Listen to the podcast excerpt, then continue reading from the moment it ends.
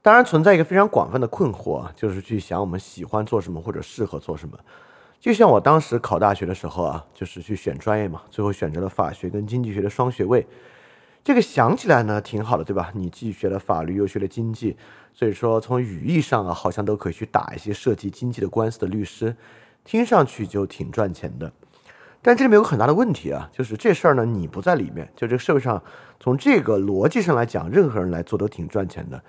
但是你喜欢吗？你喜欢法律吗？你喜欢经济吗？所以今天我们经常有人问啊，你喜欢做什么？你喜欢什么事情呢？大家都比较不知道该怎么办，不知道该怎么去想这个问题。但这个问题和我喜欢吃辣的还是我喜欢吃咸的区别是什么呢？以及啊，今天很多时候提供这个答案就是你喜欢做什么呢？这个答案都是由人格测试来提供的。那么人格测试，今天非常流行的人格测试。与我们置业之间的关系是什么呢？我们今天就来讨论讨论这个问题。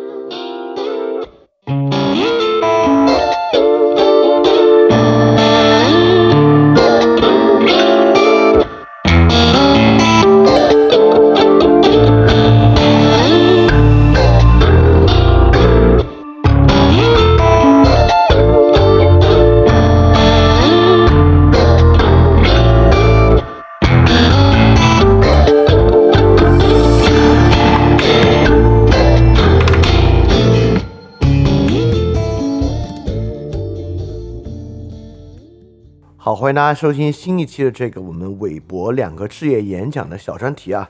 当然也欢迎大家在这个爱发电和 Patreon 支持发展电台，大家可以在 Show Note 里面找到这个地址啊。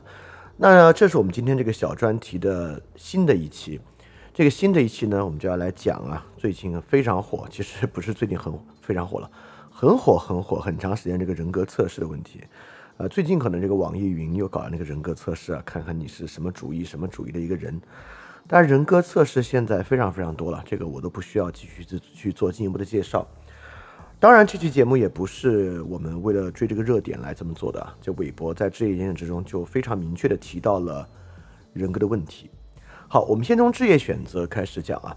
置业选择呢，当然是绝大多数人今天面临的一个问题，因为社会分工之下有如此多种。不同各种各样的工作去做，如何在里面选择一个合适的工作，是让人很头疼的一个问题。这个问题呢，在韦伯的时代就存在，所以在置业演讲之中才会提到人格这么一个问题。在今天我们生活之中啊，可以说人格测试这个事儿，不管是简单到星座，复杂到 MBTI，甚至更复杂的，某种程度上，这里面回答就就是两个核心的问题。第一个是跟恋爱相关的，我们今天暂且不谈。第二个。就是与置业相关的人格测试，很多时候倾向于为置业问题提供答案。MBTI 尤其啊，粗暴一些的呢，会直接给专业。就比如说你是这个人格，你就去适合做法律工作；这个人格呢，适合做销售工作；那个人格呢，适合做研究的工作，等等等等。不那么粗暴的呢，会这么说啊，比如说这个人格呢，你比较适合做与人打交道的工作；比如这个人格呢，你比较适合做需要逻辑思考的工作。比如这个人格呢，比较适合做偏艺术创造的工作，这个大家已经听过非常非常多了。甚至有时候呢，我们还可以把它说的比 MBTI 更科学一点啊，打引号的科学。就比如说，我们就可以把人分成左脑人和右脑人，对吧？如果我们分左右脑人的话，那么左脑人呢，自然啊适合去做一些偏语言的逻辑的工作，而右脑人呢，适合去做一些偏艺术的创造的工作。你看啊。其实以上这些适不适合啊，很多时候呢都还没有说喜欢，而是在说擅长，对吧？左脑人、右脑人呢，很大程度上在说擅长。但擅长的东西，如果我不喜欢，可怎么办啊？经常有啊，今天很多人在工作之中会发现这个事儿，我并不是不擅长。你说这个工作做得好不好吧，也还不错，但是呢，我不喜欢。所以我们回到最开始的问题啊，一个人喜欢艺术可以想象。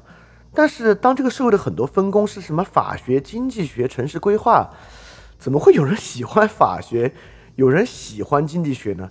把喜欢加在这些词前面本来就很奇怪。但其实我们经常听说啊，有人喜欢数学，对吧？像很多学习数学的人，像北大那个韦生，我们都会认为他们喜欢数学。数学呢，就有这种纯粹真理探究的感觉，对吧？刚好也有书叫做《数学之美》。本身呢还有点这个与世无争的意思啊。说到喜欢呢，跟美感就会产生关系。那不同的人格呢，很多时候我们就会认为他们对美感具有一种先天性的把握。比如喜欢数学的人啊，很大程度上呢是先天的，并不是因为某种后天的努力，而这就是一种先天的人格。他们能从数学中发现美感，就像很多人能从音乐中发现美感，有些人呢更容易从绘画中发现美感，其实是很像的。那么这种对美的感受和追求啊，其实很多时候被我们当做是天生的要素了，很像音乐家喜欢音乐，像亚德里安·布洛迪演那个电影《钢琴家》，就能看到在战火之中啊，这种音音乐本身的钻研和技巧，依然能够带给他很多的美感，甚至支撑他在灾难之下的生活。这种天生的天赋的东西呢，被我们看作是人格测试应该做得出来的，对吧？有的人格测试就会告诉你呢，你会比较喜欢什么。甚至比人格测试更玄乎一点的，现在很多时候你做基因的测试，那个基因测试有时候都会有一些置业的选项，通过这个基因测试告诉你你比较喜欢做什么，或者比较擅长做什么。这个我相信啊，一定是绝大多数人都考虑过的问题，就是我喜欢做什么。那我不知道听这个节目的你有没有这个困惑啊？就是你知不知道自己喜欢做什么？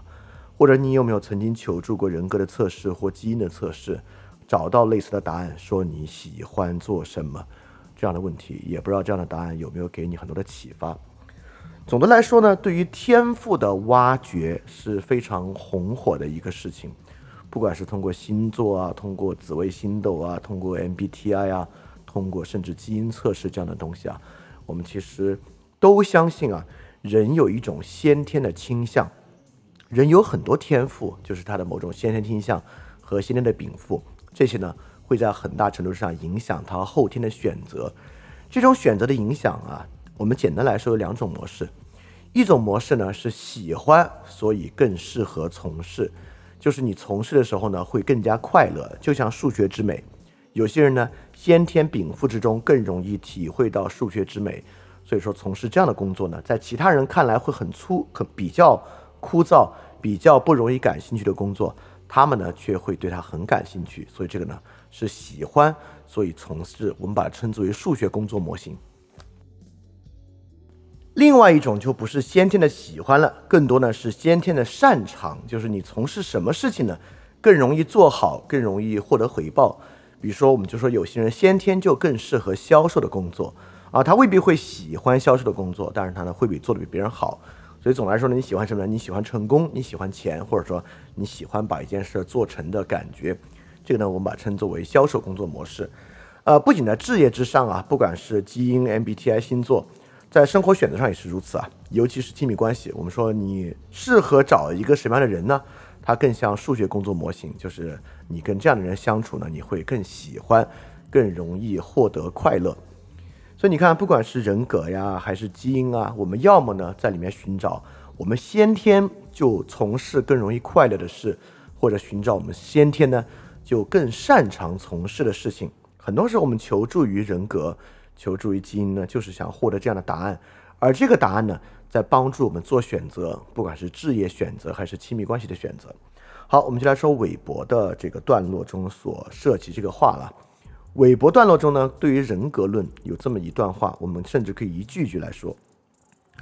韦伯就说到这个学术作为置业啊，他说：“我们从事学术研究时是否有灵感，靠的是人所不能测知的命运。此外呢，就是靠天赋。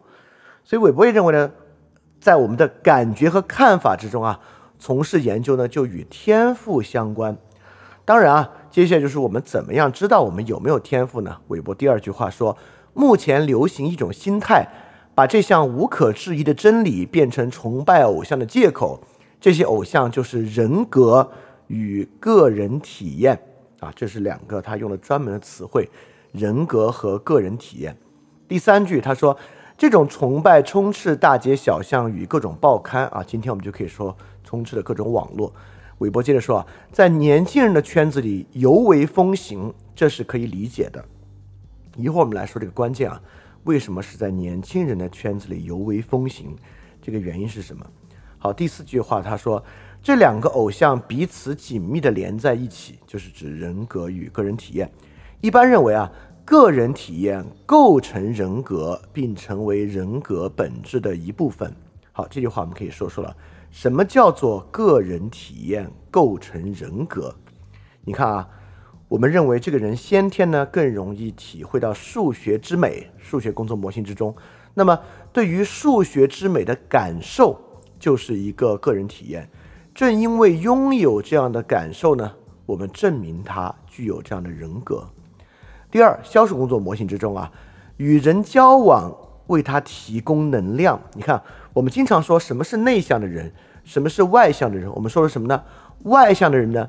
在与他人接触中获得能量，而内向的人呢，在与自己独处中获得能量。与其相反，外向的人在与自己独处的时候呢，实际上是消耗的；而内向的人在与他人接触的时候呢，实际上是消耗的。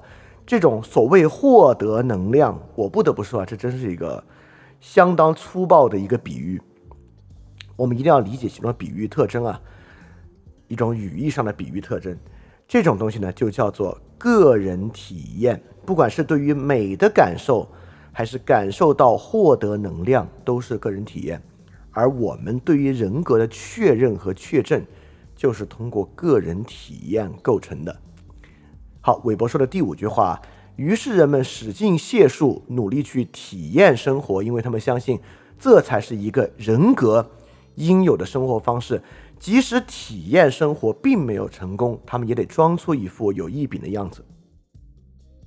也就是说，我们依靠体验的证明来做人格的自证嘛。比如说，如果有人做这个人格测试啊，说你呢是一个比较喜欢艺术的人，那我怎么证明我拥有这种异禀和人格呢？大概就是每个周末去美术馆去看艺术展览等等等等。比如这个人格说你是一个比较容易喜欢音乐的人呢，去 live house 等等等等。就是这样的一个方法，这就叫做我们努力去体验生活，来作为这个人格应有的生活方式。所以也是在这个时代，不管是生活体验和消费体验呢，都已被摆在一个很高的位置之上啊，这是蕴含在现代性之中的。所以从韦伯的时代到我们这个时代，这个内核并没有很大的变化。好，第一段的最后一句啊，韦伯说：“从前德文把个人体验。”就是之前这个词用的 e d i b e n 我们之后会讲啊，他用另外词称为感动 （sensation） 或者感觉都行啊。然后韦伯有个判断，我认为在当时人们对人格及其代表的意义有更加恰当的了解。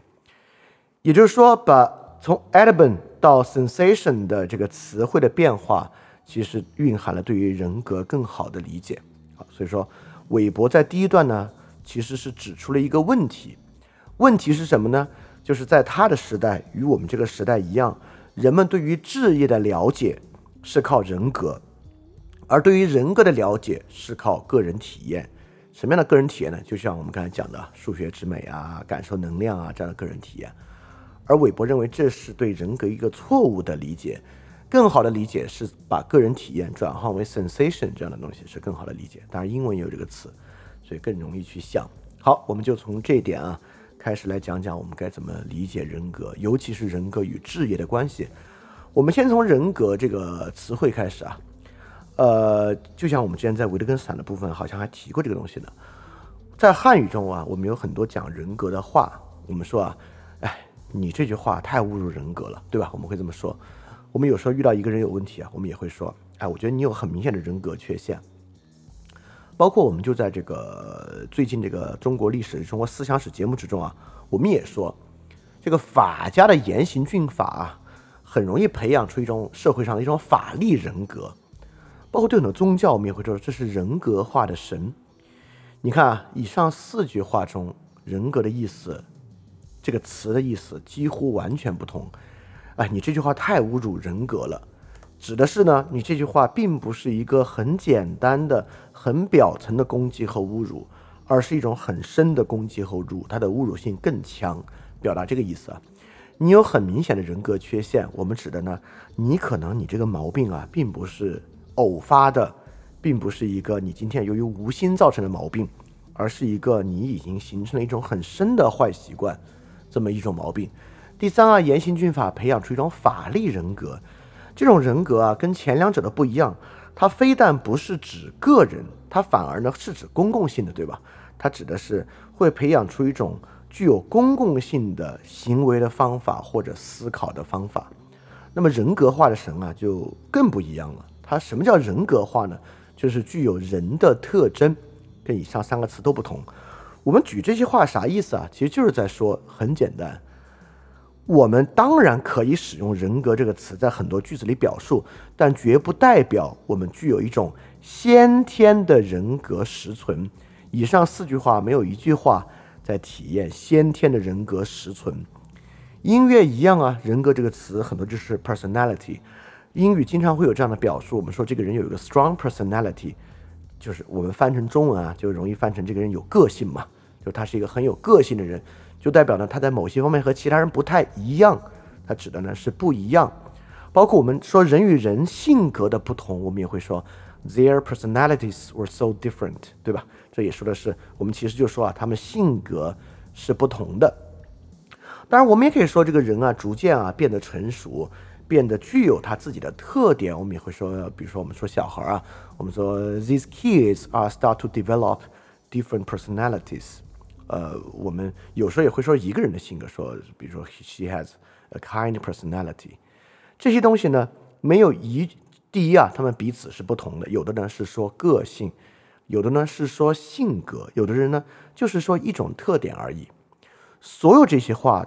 都完全不会说具有一种先天实存的人格存在，不具备这个假设。但当我们今天说起人格，尤其当我们匹配 MBTI 测试或怎么怎么的时候，我们其实都在假设人格实体的存在，有一种先天人格实存。所以说，你现在问问自己啊，你相不相信人有先天人格实存？这是很重要的问题。因为如果人没有先天人格实存的话，实际上所有这些测验啊，等等等等，尤其是类似星座这样跟先天禀赋、什么出生时间等等相关的测验呢，就会有很大很大的问题了。好，我们从这里呢，就是说，第一，我们即使对于人格这个词产生质疑，并不代表我们认为这个词儿就不能用了。实际上，这个词儿在平时的最自然用法之中，根本就没有指向。具有先天人格实存这么一回事儿。好，你看啊，我们现在又从我们现在先说人格，我们再来说一说置业。呃，置业呢是我们在做人格测试的时候想得到的一个答案方向。那现在我们就来想想，我们是怎么样去寻找工作置业这个事儿的？就像我在最开始举一个例子啊，当时呢我在填报大学志愿的时候，两眼一摸黑，那会儿呢对社会并不了解，不仅我不了解。我家里人呢也很难说了解，在这个时候呢，我们就做一个社会的分析，对吧？你看，你个法律在现代社会中很有用，经济在现代社会中越来越重要，至少当时看是这样的。所以这两个一结合呢，哎，就变成了一个可以打经济官司的律师，听上去蛮赚的。但我那之后呢，可能更多的是，你看互联网发展这么快，所以说呢，你去学习计算机，未来呢会有很好的发展前景。这就是一个社会的分析。在这个社会分析之中呢，其实对每个人都一样，对吧？这里面是没有个体性的，是没有我们自己在其中的，只是说社会有这个机会。这里面的问题是啥呢？就是由于没有我们自己在其中，所以我们不知道我们喜不喜欢，我们不知道我们擅不擅长。所以虽然社会有这个结构这样的新的机会存在，但未必是我能把握得住的机会，也未必是我把握住了就会喜欢的机会。这个呢，就是他的问题。在这个问题之上呢，我们很多时候呢，就用人格分析来填充第二步，对吧？但人格分析呢，你看啊，第一个社会分析呢，里面有社会却没有我们自己；第二个人格分析里面呢，有人格，哎，却又没有社会和他人了。比如说，我我们人格测试一测出来，哎，你这个人呢，比较适合做艺术创造性的工作。我呢，就直接与一种工作的性质达成了直连。这里面呢又跟社会没有关系了，所以你看啊，好像呢最好的方式，我们怎么样确定自己的置业呢？就是既满足社会分析，又满足人格分析，对吧？所以说它既有这个社会上的机会，又呢是我擅长或者我所喜欢的。但你看啊，问题就来了。第一啊，数学工作模型就是说我喜欢，因为我喜欢这个呢，所以我应该选择其作为置业。但这就有一个很大的问题啊，你喜欢啥？你怎么可能比消费更喜欢呢？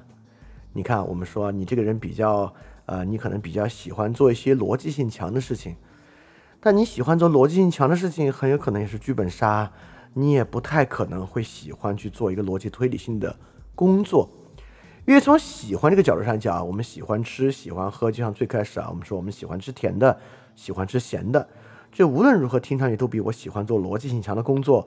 或者我喜欢做创作性的工作，是一种非常不同的喜欢。所以你看，很多时候我们认为啊，我们之所以无法卓越的原因呢，就是我们是那种天生啊觉得玩的事儿更有意思的人。但有些人呢，他有一种天赋，什么天赋呢？他天生觉得正经的事儿有意思。比如说，我们想象中的、刻板印象中的感受到数学之美的人，他们呢都有一种什么特征呢？就是不食人间烟火。在他们沉浸在数学世界之中，数学比电脑游戏、比电影、电视剧、综艺节目、短视频、消费娱乐比一切都更有意思。这种人活该成功，对吧？因为他们天生觉得正经的事儿更好玩儿，而我们这些凡夫俗子呢，就是虽然我们可以通过人格分析来一个我们更喜欢做的事儿，但怎么喜欢也不会比玩儿更喜欢了。好，所以这是第一点啊，就是。真的，我们有一个更喜欢的事儿，比玩儿更喜欢吗？导致从事它是一个好的职业，很困难，对吧？就比如说对我来讲啊，呃，你要你要非说做播客、写文章好不好玩？其实要非说好玩，我觉得是不好玩的。当然是看电影、看电视剧比较好玩了。你说我从这个事儿上有没有获得很多的乐趣？我觉得它确实不是一个乐趣导向的事情。第二个呢，我们做人格分析就是销售工作模型。那么销售工作模型呢，就有每个人都擅长的东西，对吧？你就要看你擅长去做啥。但这里面就有一个挺残酷的事情了，真的每个人都有自己擅长的东西吗？那么有没有人啊，他就是比较平庸，他就没有什么擅长的东西呢？那这就很麻烦。但是啊，还有另外一点，真的有人是比较内向社恐吗？他到底是因为内向而社交技能不足，还是因为他社交技能不足导致他比较内向社恐呢？就是有很多人，比如说有人说：“哎呀，我我我这个人其实天生讨厌数学，是吗？是你天生讨厌数学，还是你因为没有学好，或者说各种各样的原因啊？你的数学启蒙老师没有教好，导致你不喜欢数学呢？你看很多早教班为什么 work，就是家长。”某种程度上也相信，没有什么天生喜不喜欢，就取决于启蒙的好不好。如果有好的老师给你一个好的启蒙，你就很可能会喜欢。所以很多早教班才合理，对吧？所以反过来，这点也有助于我们回来想象啊，真的有天生人格这回事儿吗？当然，其中还包还包含另一个很初级的想法，比如说我们说这个人测出来啊，你比较适合做销售的工作。因为呢，你比较喜欢和人交流，这也未必表，这也未免啊，真的把销售工作想得太简单了吧？喜欢和人交流就可以做好销售工作吗？我觉得这两个事儿其实也完全不是一回事儿。通过这里啊，我们第一，社会分析有没有用？是有的。当然，这个社会当然具有各种各样的机会。像我上大学那会儿，再早一点啊，有很火的专业就是外贸。但外贸专业到现在呢，其实就没有那么火了，因为外贸人才的数量其实已经比较多了。那我那会儿呢，确实法律比较火，但等我毕业的时候呢，几乎已经找不到工作了。中间有一段计算机很火，现在再学计算机，相对来讲有点晚了。比如现在比较火的专业，什么无人机驾驶啊之类的。所以说，社会分析当然是存在的。我们如何寻找置业呢？很大一部分就是这个社会的分析。但这个呢，总的来说，它是一个工具理性的东西，它只能说有没有这个机会。但这个机会你喜不喜欢和这个机会你是不是擅长，却并没有回答。我们就采用人格分析。那刚才我们做的呢，就是想办法去看这个人格分析，很多时候其实都是一个太想当然的事儿。在这样的寻找置业的情况之下，其实就像韦伯去说的那个东西，它其实是一种对于人格和体验的崇拜，它本身有很大的问题。我希望做什么呢？我们在这种模式之下想象的就是，我希望做一个在社会上有机会，而且我做了开心，我就能做好的事儿。实际情况呢，就是你做了能开心，还能比玩儿更开心吗？你做了就能做好的事儿，做好这个事情，那有没有谁就是没有什么天赋呢？那该怎么办呢？所以说啊，韦伯在置业演讲之中就有第二段。好，我们就来看第二段是怎么讲的啊？就在刚才那段的背后，韦伯呢又说了这么几句话。他说：“各位贵宾们，在学问的领域里，唯有那纯粹向具体工作 （such） 献身的人才有人格。such 这个词的意思呢，大概就是事情、事物，也就是说，你把自己献给具体的事物的人，才谈得上人格。好，这里我们就要讲了，刚才那两种选择置业的模式，第一个就是无我的世界，对吧？计算机最近挺火。”外贸最近有机会，这个呢并不是任何具体的事物，而是大而化之的社会框架和机会。这里面呢也没有你。这个计算机最近挺火，那对社会上任何一个人来说都是一样的。第二个就是无世界的我，就是我比较喜欢数学，我比较喜欢艺术，我比较擅长与人打交道。这个呢没有任何 such，没有任何具体的工作，可见啊。之前那种人格与个人体验与置业相关的模式里面丧失的呢，就是具体的事物。韦伯接着说啊，第二句他说，不仅学问如此，就我们所知，伟大的艺术家也没有一个不是把全部心力放在 such 上的，such 就是他的一切，必须投射在具体的事物之上。他举个例子啊，他说，就艺术家的技术而论，即使人格伟大如歌德。想要把生活变成一件艺术品，都会对艺术造成伤害。哎，这是什么意思啊？什么叫做想把生活变成艺术品，会对艺术造成伤害呢？当然，我们可以连着下一句话一起理解啊。韦伯在说，如果有人怀疑这一点，他必须是歌德才胆敢让自己拥有这种自由。至少，而且，其实应该是而且，每个人都同意，即使像在歌德这样千年一见的人身上。这种自由也必须付出代价。好，这是什么意思啊？这两句话挺难理解的。其实是这么一个意思：即使人格伟大如拉马努金这样的人，想把数学工作变成数学之美，都会对数学的美造成伤害。你就这么理解这个话吧。再有所谓刚才我们说那个个人感受的事情啊，你天生比较喜欢艺术，如果你去从事艺术啊。它跟那个概念中的纯粹的美都有很大的区别，从事的过程都会对啊那样的美产生伤害。我们今天也有这样的说法，对吧？千万不要把兴趣变成工作，因为一旦把兴趣变成工作，它就你就会丧失，就会丢掉一个兴趣啊。这话里面当然有很多真实的事情存在，真实的人存在就在于呢，你只有跟一个事儿隔了一定距离啊，才可以在脑子里啊靠脑补去补完它那个美感的部分。如果你真的去从事的话，你就会发现，满不是那么回事儿的。也就是说，可能并不存在一些人天生更容易感受数学之美，因此做数学的过程啊，这个事物 such 的过程。因为我们知道，如果一个人做数学，你在学校里面，你要面对学院体系、评比、考试、师生关系等等等等啊，这才是做事情本身。那即使伟大像歌德这样的人，也也必须面对出版商、评论界、自己的创作、生活、房租、妻子、儿女等等等等。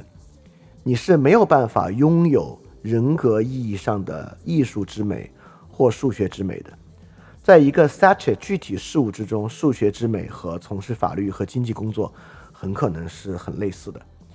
所以，韦伯在这里就是要去打破个人体验、人格、置业的关联，因为会产生先天的天赋性的美好体验，因此锁定一种人格。具有这种人格的人可以投入某种置业，就没有这么一回事儿。韦伯接着讲啊，因此，如果你去做学术，当一个人把他应该献身的置业当做是一项表演，而自己呢以经纪人的身份自居，他出现在这个舞台上，以个人体验来证明自己的价值。当他自问我如何证明我不只是一个专家而已。我又如何在形式和内容之上发前人未发之言？我们就不能把它当做是一个有人格的人？这什么意思啊？就比如说有人去采访一个音乐人，说啊，你为什么这么喜欢做音乐啊？啊，那个人说啊，我就是享受这个过程，啊，因为我就是去全身心享受音乐。这种这种 cliche 其实很多，对吧？尤其是因为我看一些 NBA 嘛，经常有有人问这个运动员啊，就是说，哎，你为什么能够做到这么卓越呢？哎，运动员就会说啊，我就是上场享受比赛，我就是去享受比赛。那你看，当一个人可以说我来享受比赛的时候呢，他就再证明他的灵感，他就不是专家了。这就是所谓以个人体验来证明自己的价值。就像有一些从事学术研究的人，你就问他啊，为什么你看你能够这么潜心研究呢？他也会用这种个人体验来证明说啊啊，我就是对社会上的事情可能没有那没有那么感兴趣啊啊，我就是一个比较喜欢钻研书的人。韦伯的意思就是说，如果有人以个人体验来证明他其实非但不是一个有此人格的人，他其实还不是一个有人格的人。好，最后一句韦伯就说，今天呢这种现象当然相当普遍。但他始终给人一种卑劣的印象，并且呢，他其实在降低当事人的人格。反之呢，唯有那发自内心对学术的献身，才能把学者啊提升到他所献身志业的高贵与尊严。在这一点上，艺术家也是一样。当然，其实所有志业都是一样。好，我们就结合第二段与第一段，接着往下讲人格与志业这个事儿了。你看，刚才我们的模式。人格与志业的关系是什么呢？是个人体验，对吧？也就是说，我先天啊喜欢艺术，我先天啊喜欢运动，我先天啊喜欢数学，所以从事这些事儿的时候呢，我感到快乐，所以我适合从事这个事儿啊，这是一种人格的想象，个人体验。第二种呢，就是擅长，我先天啊擅长跟他人打交道，我先天啊擅长从事逻辑性的工作，所以我做起来呢得心应手，能做得好，这个呢也是一种先天的人格。但是经常啊，我们能够遇到另外一种所谓人格模式的想象。那么第一个呢，我们就可以说啊，一个比较典型的就是康德这种道德的人格。康德其实对于实践理性判断，就像是塑造了一个道德人格一样。我们今天呢，其实也在说，我们今天要培养什么呢？我们要培养所有人的公民人格。什么叫公民人格和道德人格？它本身是一个理性的事情，对吧？比如说，我们今天说啊，面对网络谣言，大家应该怎么样呢？大家应该去在自己能够触达的范围内，尽可能去辟谣。这个呢，就是一个公民的人格，完全可以这么说，对吧？公民人格。那这个人格是什么呢？是因为你去辟谣的时候你比较开心吗？不是，是因为你很擅长辟谣吗？亦不是，这是一种责任。也就是说，当我们想象人格的时候。人格这个词汇完全可以与先天禀赋无关啊，这是个很重要的事儿，对吧？这个对于理解韦伯在置业意境中语境中的人格非常重要。我们从一个最明显的开始啊，康德这里所谈的人格呢，这种人格就完全不是一个先天禀赋，在这里呢就是理性。我做这个事儿不是因为我做起来开心，也不是因为我擅长。而是因为它有价值，或者说，而是因为它重要。在这里，人格不是先天的，而是一个决定。这话说起来很简单，但我们必须反过来讲，那是为什么我们今天很容易把人格与先天禀赋产生连接？为什么我们又丧失了刚才所说的这种有点像公民人格和道德人格的这种感觉呢？我们就要从这个 sensation 啊和这个 such。以及刚才最开始那个个人体验这个词，这个 element 上面来讲这个问题了。也就是说，我们现在不去问有没有人格这回事儿啊，话都说到这儿，当然就是没有先天人格这回事儿了。但我们现在需要去想啊，现代流行的人格是如何被给予的？我们是如何感受到好像我们有一种先天人格的？我们可以先从这个 element 这个词开始啊，element 最开始韦伯说这个词呢，就是那个个人体验，什么数学之美啊等等等，就是一个 element。我们怎么去理解这种体验呢？这个词的词义又有 witness 的意思，就是它有这个见证的意思。言下之意啊，我们可以从这个所谓视觉化的感受和触觉化的感受来讲，element 更像是一种视觉化的感受。它是通过视觉去确认的感受，当然这话不太好不太好理解。进一步说呢，它是对象化的感受。好，我们就举一些例子来说啊，什么是对象化的感受，以及我们今天为什么容易陷入对象化的感受。比如说，我看到 MBTI 啊，MBTI 不是有各种词汇吗？什么 INTJ 啊、ENFP 啊，等等等等的。为了让人们好理解呢，我看到的一个 MBTI 啊，他就把所有这些词汇替换成了如下的词汇。比如说啊，一种人格呢是逻辑王者，一种人格呢是社恐，一种人格呢是理想主义者，一种人格呢是脑洞专家，一种人格呢是中二少年。我必须说啊，这些词汇甚至都不在一个层面之上，甚至都不是一个严肃和严格的分类。当然啊，听三店的听众啊，很有可能不会相信这些这么粗暴的词汇，但你必须了解一个。你所相信和愿意接受的那些，和这个的差距其实不大。比如说，最近网易的那个所谓人格测试，最后测出来一个典型的代表呢，它有两个：第一是什么什么主义，比如说里面就有虚无主义，里面有怀疑论，里面有建构主义；第二呢是一个哲学家名人，比如说这个这类人格呢，你比较像贝多芬；这类人格呢，你比较像巴赫；这类人格呢，你比较像莫扎特。当然，里面好像。好像都是这个哦，也不还有达芬奇呢，对吧？也不都是音乐人。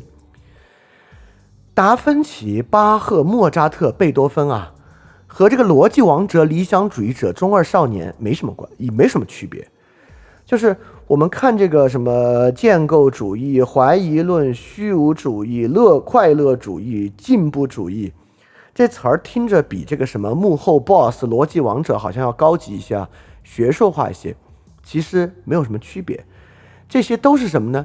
这些都是对象化的、视觉化的人格体，都接近这个韦伯所讲的这个 e d i b a n 这是什么意思啊？比如说啊，为什么呃社恐就比内向要更对象化，或者社牛就比开朗要更加对象化？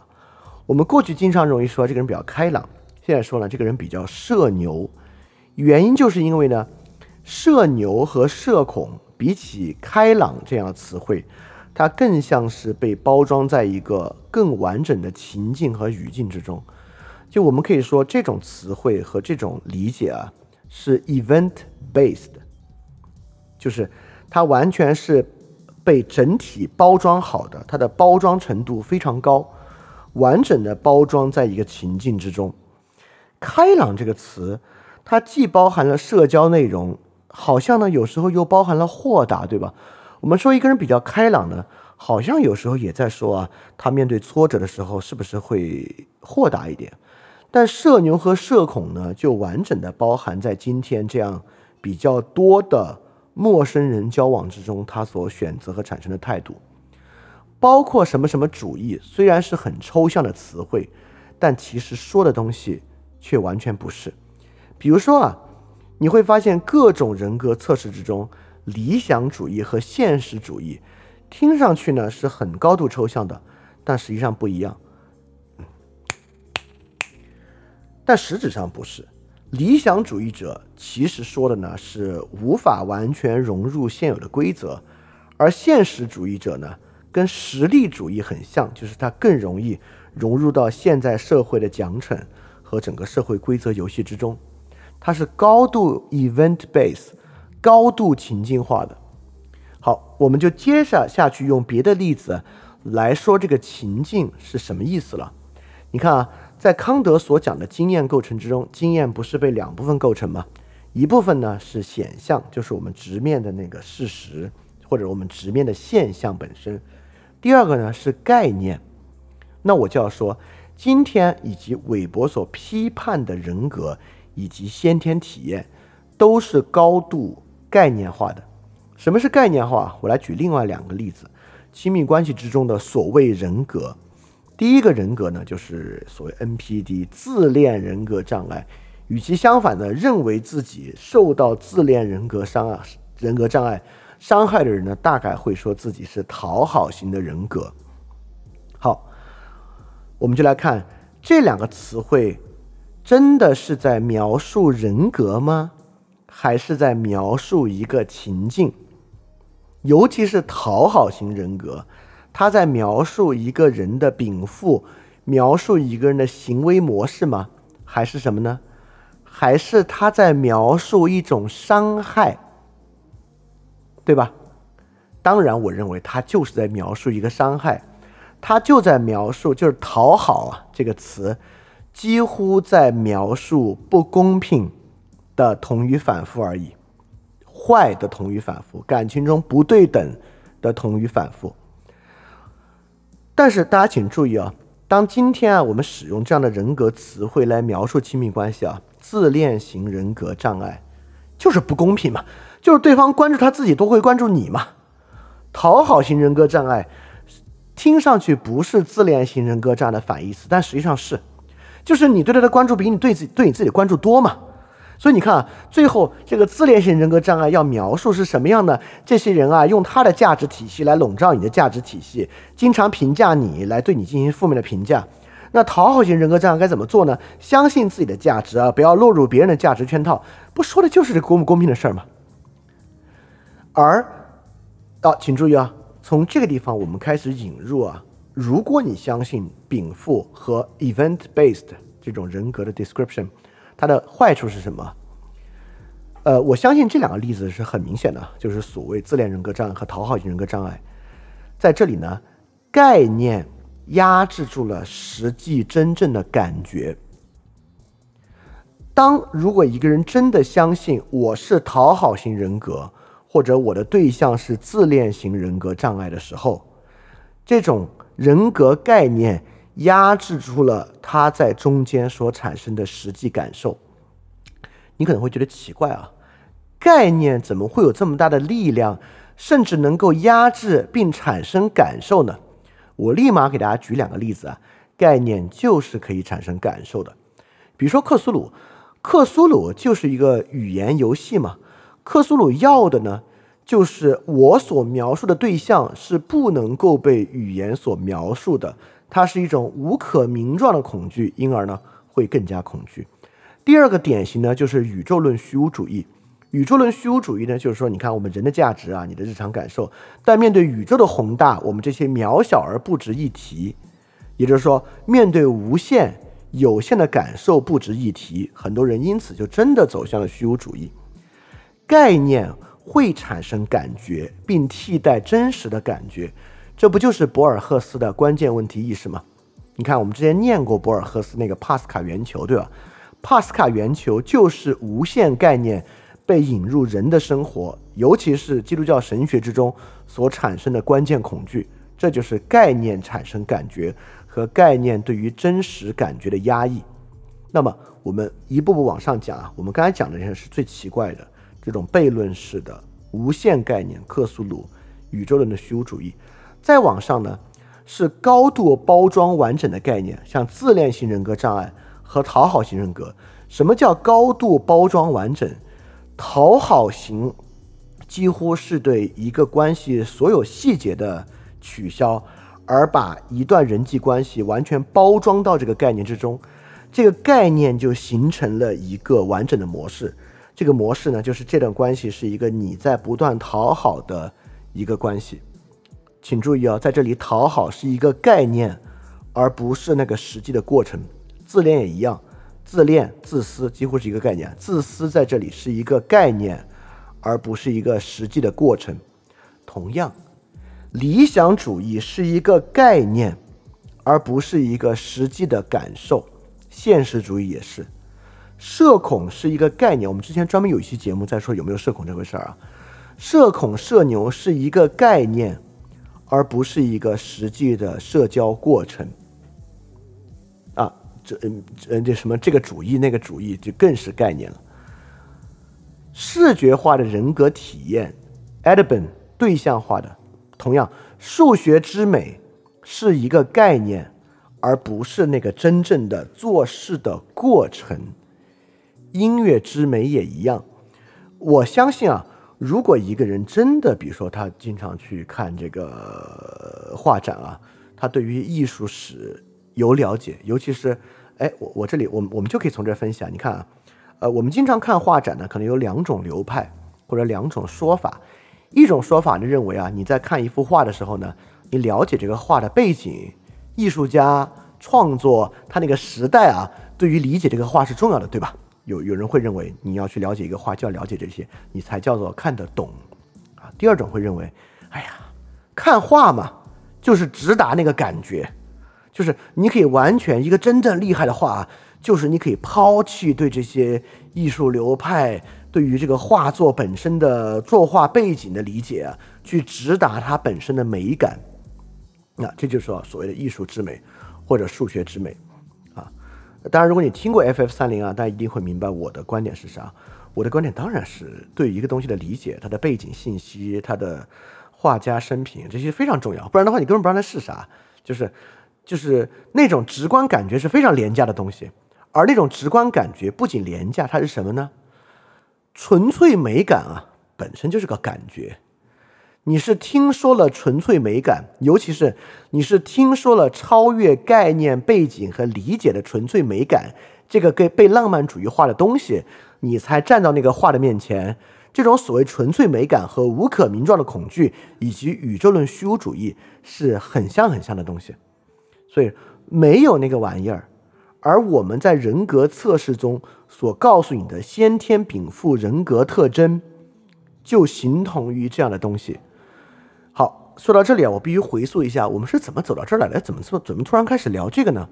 我们在聊啊，我们的志业就是我们选择做什么事儿，它不像是我先天擅长或先天喜欢，它更像是培养公民人格，就这事儿是理性的。经过这样的理解，我必须做这样的事儿，因为这件事儿很重要。我们刚才在问啊，哎，那我们就问今天随便逮一个人过来问啊，什么事儿重要啊？什么事儿让你感觉在道理上非做不可呢？很多人说不出来，说不出来什么东西重要。我们再回答为什么没有产生这个重要的感觉？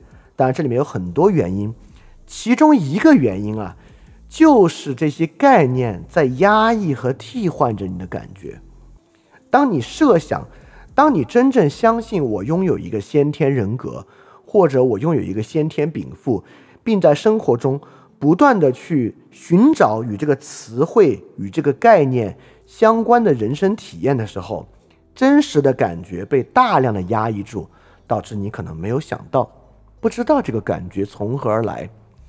所以人格呢是强烈具有幻觉性的，这个幻觉性对于真实有很大的遮蔽。你看啊，我们人嘛，你作为人格和你的置业，其实找到的就是你在社会中的一个位置。这个社会呢，我们完全可以想象啊，这个社会有它真实的冲突和问题。这个社会呢，也有高度概念化的构成。那么人格呢，就是把你在高度概念化的社会中找到一个位置。但这个高度概念化有时候根本就与真实的情况南辕北辙，啊，有时候呢，甚至啊，我们就是对于社会结构性冲突的一个解释而已。比如现代社会确实高度的技术性让人难以进入到其中，反这套技术性的实际的东西呢，就被称为理想主义。如果你真的相信我有一种先天禀赋啊，我是一个比较理想主义的人，因此注定与现实格格不入。我刚才说这个话不罕见吧？不罕见吧？我先天是一个更理想主义的人，因此就是容易与现实格格不入。这会不会让人因此削减、扁平和让他对于现实的感受变得薄弱？也就是说，这个理想主义四个字压抑住了、压制住了他可以产生的真实感觉。所以，人格既是幻觉，更是经验的障碍啊！这是很大的问题。我相信韦伯正是敏锐地发现到了这个问题，才会在置业演讲比较靠前的位置来提出讲人格。你看啊，人格理论对我们来讲啊，要的呢就是直达，就是我们这个天赋直达结果。我们这个天赋越过社会障碍，直达结果。理想主义理念化是一个很抽象的价值，而我先天是个理想主义的人。导致我直接越过了现实社会的种种障碍与藩篱，直达那个理念化的结果位置。哎，其实像很多今天很多商品给出了承诺啊。你看，我们刚才讲啊，因为我这个人呢，先天人格啊比较适合做艺术创造性的工作，因此呢，我每周末啊都去美术馆。这里面的问题是什么？这里面的问题呢，就是我因为爱吃薯片，所以每周呢都吃各种不同的薯片，和我因为爱艺术，所以每周末都去美术馆。这两个话造句上非常一样，但彼此完全不同。为什么完全不同呢？因为爱吃薯片啊，碳水带来的生理快感并不包含理解，而艺术包含理解。包含理解什么意思呢？我们可以想象一个人爱吃薯片，经常吃不同的薯片，但我们很难想象一个人爱艺术，每周都去美术馆。首先啊，艺术是一个。是一个功能性的词汇，没有什么东西是实存的艺术。绘画、雕塑、音乐、文学，你爱哪种艺术？就算是绘画，里面有那么多种绘画，是国画还是西洋美术？你爱的、你偏爱的到底是哪一种呢？如果你每周都去美术馆东看看西看看，很难设想你是一个真正爱艺术的人，因为我们对艺术的感情啊，或者我们对艺术的偏好。艺术就是一个概括性词汇而已，里面包含大量的理解。你当然，如果一个真正爱艺术的人，他对这些有理解之后，他是能说得出来，我因为什么原因偏爱这样的一种艺术，不管这个原因讲的是公共的原因，还是个人经历与公共的契合的原因，都是。所以这就是人格理论无法反过来涵盖这种真实世界的原因，因为。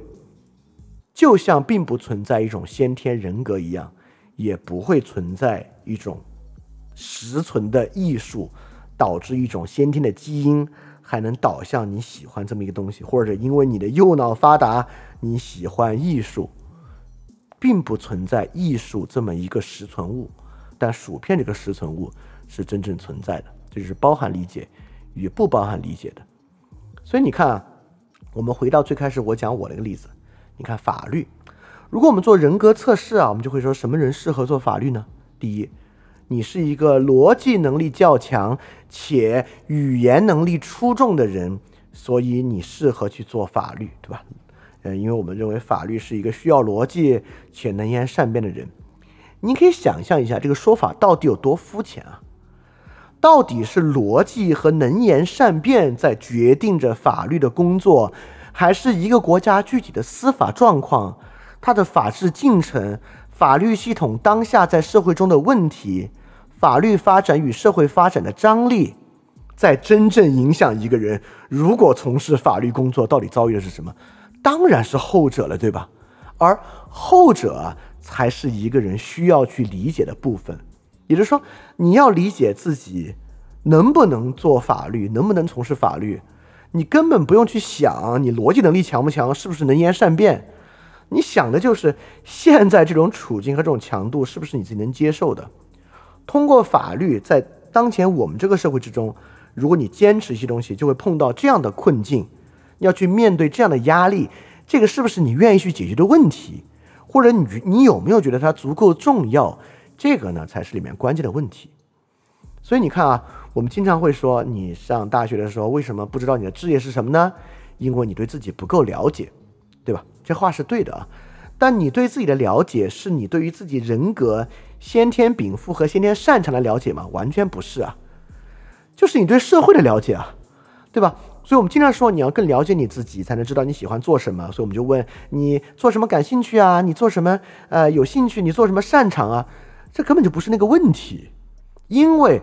你做一件事儿到底会有什么样的感觉？sensation，并不由你的天赋来决定，而由这个事儿本身决定。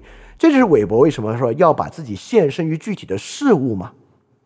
就像歌德是个伟大的文学家，但歌德的时代的文学根本不由歌德的天赋决定，而由歌德时代所经历的文学史和社会状况来决定。啊，这就是一个问题嘛。所以法律当然跟什么逻辑啊、能言善辩没有关系，而与这个国家实际的司法状况产生很大的关系。所以你不知道自己的志业是什么，当然是因为不了解你自己。但你不了解的不是一个在世界以外的天赋的自己，而你不了解的就是在世界之中的自己，你不了解你自己在实际碰撞这些实际问题、现身于实际的这个 such 这个实际事物的时候，你有什么样的感觉？所以你看，我们要回我们回过去回答，为什么一个人会没有感觉呢？韦伯为何要在这里这里提出这个问题？一方面，当然就是你看之前韦伯提的是学术事业的高度技术性，这是我们上一期讲的那个问题啊，学术事业高度的技术性。因此，个体性呢，在学术技术之中就有丧失的危险，导致我们觉得灵感不重要，你就直接去按照技术做事就行了，对吧？那灵感非常重要。韦伯当然认为灵感重要，但灵感怎么来呢？因为你能感受数学之美、学术之美来吗？这就是狗屁。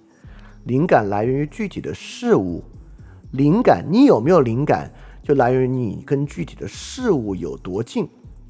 所以说，你看啊，虽然饭店的很多节目说女性主义者，尤其这个激进女权怎么怎么样，但至少很多女性主义者啊，她比起关心其他问题的人，至少她是有感觉的，就是她有 sensation 的。至少作为一个女性，在当前的社会面临其他女性遭遇的问题，切身感受是有的。你看，女性主义者，没有什么人提天赋，对吧？没有人提我天生是个女性主义者。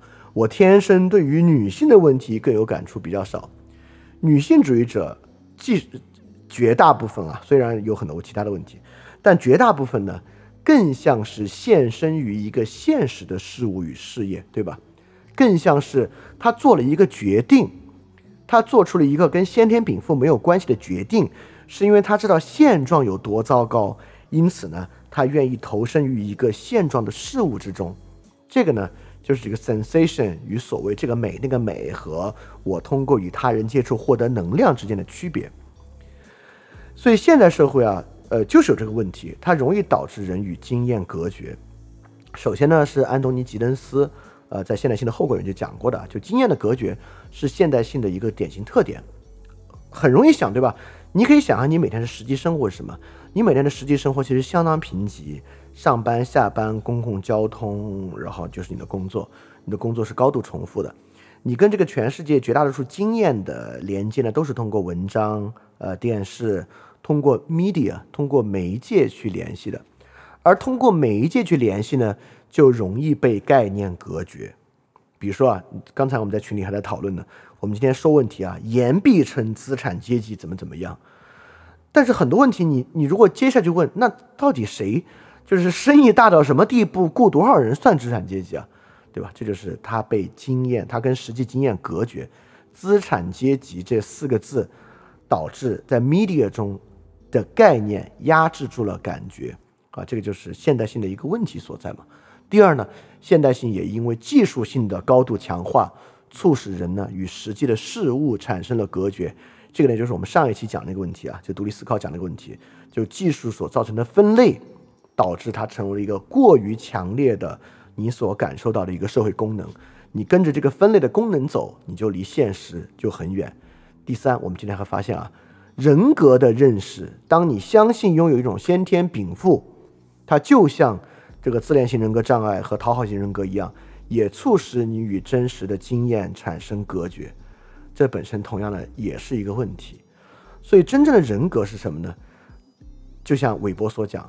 我们可以说一个人是一个有人格的人，真正的人格呢，就是把自己献身于，当然这么说有点太 sacrifice 太牺牲了，投身于吧，把自己投身于真正具体而实际的事物。也就是说，当你问他你为什么要做这件事儿呢？他的回答是因为这件事很重要，而不是因为我先天擅长这件事儿。或者呢？啊，我很享受做这件事儿。就像韦伯所讲，所有这么说的人呢，都是把自我卑劣化而丧失人格的。也就是说，置业这件事儿啊，并不来源于你的先天禀赋，而来源于你的理解，来源于你的决定。因此，没有人会先天觉得一件事儿很重要。即使人跟人先天的差异当然是存在的，但这个先天差异更像是有人爱吃甜，有人爱吃咸，有人长得高，有人长得矮，有人骨骨就是骨质要密质一点，肌肉要更容易生长一点，更像是这些缺乏理解的要素。而所有有理与理解相关的要素，甚至我就会认为根本没有什么外向和内向的区分，只有你的第一取决于你的社会化的技能，第二取决于你认为社交的重要程度的理解，才会决定你到底要多跟人接触还是少跟人接触这样的事情，是理解导向了你的选择，因此所有这些都是人可以自主去选择和决定的。在自主决定这一点上，人是自由的，而置业选择不是一个 match 的工作，不像是我的先天禀赋 match 到了这个事儿本身的性质，而是一个决断，因为它够重要，你决定去做这件事儿。当你认为够重要的时候，你甚至你很难说，尤尤其今天很多学者啊，他只是一个经济学家吗？他为什么还在去讲很多社会社会的事情？讲很多政治的事情，对吧？你会发现其实是连成一片的，这些事情呢，你就都需要关注。你甚至谈不上我就对于某一个事情产生了一个什么样的置业，而这种东西呢，其实更多的像是学术发展过程中这种细节化、细分化、技术化、分类化的一个问题而已啊。所以说，在这里呢，我们今天啊，你就要去感受到这一点啊，就是呃，并不存在一种先天的天赋人格与置业产生连接。如果回答最开始的问题啊，我今天喜欢法律吗？喜，我喜欢经济吗？谈不上喜不喜欢，但你会发现饭店大量的谈法律和谈经济，就是因为这两个东西很重要。经济的重要性呢，就是在我们今天的社会意识形态之中，我们开始贬低与否定经济。我们认为经济是个坏的东西，经济是不公平的来源。这个社会经济要素越多，就会促使它越坏，这是一个很危险，是一个非常危险的一个情况。所以，不管在呃看理想的文章之中，还是节目之中，我们经常来提经济这事儿多关键、多要紧。一个社会为什么最根本的这个核啊，这个城市生活的核的效率、资源、价格的产生这么要紧啊？我们讲这个制度经济学，呃，讲讲这个制度史啊。为什么我们讲中国历史采用制度史的视角？包括最近你看，我们不是就要讲盐铁论吗？也就是在说这个问题，经济这事儿超重要。啊，我喜不喜欢经济的事不不关键，甚至没有这个问题。经济有什么喜不喜欢的？就是重不重要，它很重要。那法律当然，法治当然更重要，也不是更重要吧，同等重要，甚至他们两个之间关系非常紧密啊。所以说，就是这样的原因，这就没有喜不喜欢的问题，就是重不重要的问题。而重不重要就在于你对他了解多不多。你了解越多，当然越能够感受到那样的重要性。所以重要性感受依然是这里面的一个关键问题。所以说，在我们考虑置业问题，尤其是我的置业是什么的时候，这里面并没有我先天喜欢什么，或者我先天擅长什么，因此求助于人格测试甚至基因检测来挖掘这个问题，没有，完全取决于你了解多少来判断。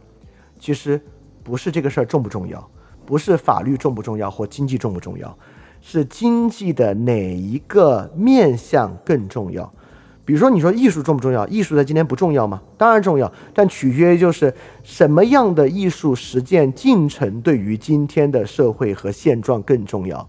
你找到的是这样的问题，这个才是置业，而不是像选商品一样，一共有八个商品，我先天喜欢第三个就选第三个，啊，所有这些都不是实存，没有一个实存的法律，没有一个实存的经济，也没有一个实存的艺术，它就是我们使用的一个词汇和一个概括而已。置业呢，就是投身到这个事儿之中，把它的重要性挖掘和呈现出来这个过程。所以说，不要再想人格这些事情，人格这些事情呢，只是促使我们离那个实际真正的感觉和经验越来越遥远而已。好，所以这是为什么韦伯置业演讲能够如此重要，对我们今天能够这么大的启发的原因。那么这期节目到这里啊，我们下期继续啊，在这个小专题之中呢，去探究这个韦伯置业演讲。与我们今天的关系，希望这期节目呢能够对你有所启发。我们下期节目再见，大家要记得敢于去相信。